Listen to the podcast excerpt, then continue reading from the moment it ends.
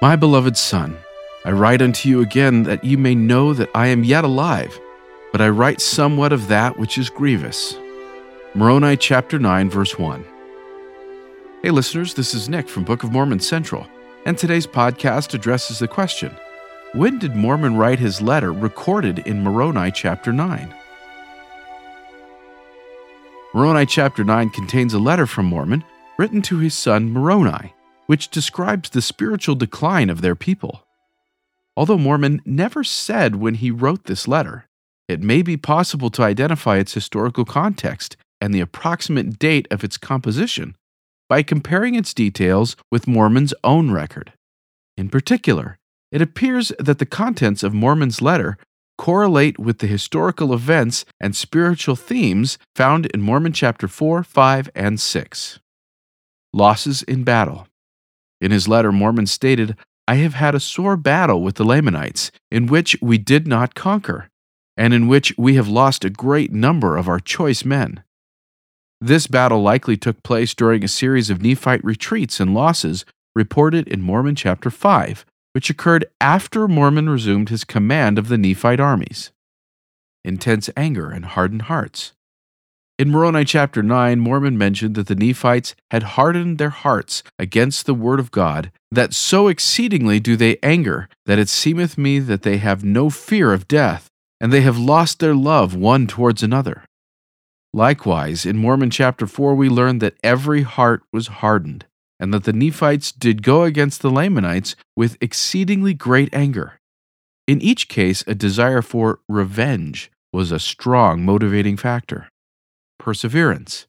In Moroni chapter 9, Mormon declared, And now, my beloved son, notwithstanding their hardness, let us labor diligently. For if we should cease to labor, we should be brought under condemnation. This same theme of continuing to strive for the Nephites' spiritual welfare despite their wickedness is found in Mormon chapter 5. And it came to pass that I did go forth among the Nephites, and did repent of the oath which I had made, that I would no more assist them. Prisoners and the suffering of women and children. Mormon reported to Moroni that the Lamanites have many prisoners, which they took from the tower of Sherrizah, and there were men, women, and children. The taking of Nephite prisoners was also mentioned in Mormon chapter 4, and it came to pass that the Lamanites did take many prisoners, both women and children, and did offer them up as sacrifices unto their idol gods. It is also implied in verse 21. Destruction and desertion. Mormon declared that he knew his people must perish except they repent. He also mentioned that many of our brethren have deserted over unto the Lamanites and many more will also desert over unto them. This matches the scene of destruction, desertion, and retreat found in Mormon's own record.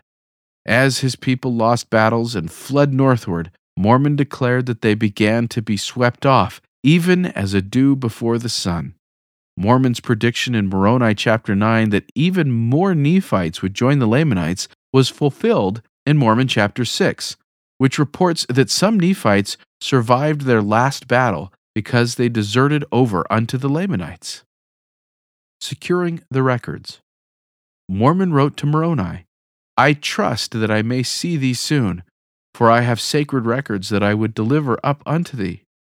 In Mormon chapter 4, we learn that Mormon did go to the hill Shim and did take up all the records which Ammoron had hid up unto the Lord.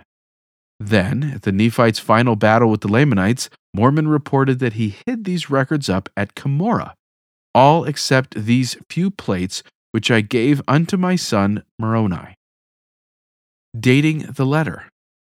It is uncertain how long Mormon had been separated from Moroni when he composed his letter, nor can it be determined how much time transpired between the events reported in his letter and the time of its composition.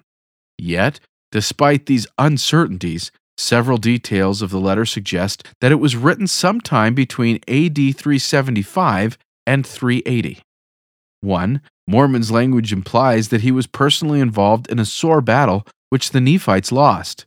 From this detail, we can confidently date Mormon's letter to no earlier than the year 375 when Mormon resumed command of the Nephite armies. 2. Mormon's report of a sore battle also likely dates his letter to no later than the year 380. This is because after 380, no more battles were reported, and the Nephites began to gather at Cumorah for their final conflict. 3. Mormon expected to see Moroni soon, so that he could deliver sacred records to him. This statement was likely made sometime after Mormon retrieved the records from the hill Shim in the year 375, but certainly before the final battle in 385, when Mormon and Moroni were reunited. 4. Mormon counseled Moroni to continue to labor with the people. This may reflect Mormon's personal decision to repent of his oath and again lead the Nephites in battle in the year 375. 5. Mormon's concern about his people's utter destruction, as well as his comments about Nephites deserting to the Lamanite army, suggest that the Nephites were in the final stages of their struggle against the Lamanites. This again fits a time frame of 375 to 380 very well. The above analytics indicates that Mormon's letter was composed in a real historical setting, which can be reliably approximated through a careful reading of the text. This type of internal consistency and realism provides a subtle evidence of the Book of Mormon's historical authenticity. Mormon was a real person engaged in a terrible military conflict, and his personal letter to his son reflects the horrific circumstances of a specific period of his life and of Nephite history. Understanding the context of this letter's composition can also help us better understand its contents and why Moroni included it in his record in the first place. In one sense, Mormon's personal letter acts as his final warning for Latter day readers. Mormon declared that if his people were destroyed, it would be because they were like unto the Jaredites, seeking for blood and revenge just as Mormon could look back and see a relationship between his people's impending destruction and the destruction of the Jaredites, modern societies can look to Mormon's record and recognize that they face similar calamities if they don't repent.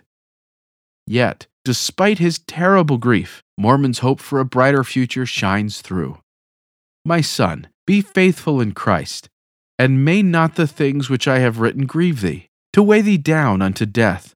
But may Christ lift thee up, and may his sufferings and death, and the showing his body unto our fathers, and his mercy and long suffering, and the hope of his glory and of eternal life rest in your mind forever. Few people have had more cause to be depressed and without hope than Mormon. His letter not only recounts the terrible atrocities of his people, but it also expresses his growing certainty that they would be destroyed. Recognizing the dismal historical context of Mormon's letter only amplifies its profound message of hope and faith in Jesus Christ. Moroni likely saw this personal and intimate message of hope in the face of such indescribable horrors as a fitting summary of the Book of Mormon's primary purpose. Thank you for listening. To find out more, please visit bookofmormoncentral.org and then click on Know Why.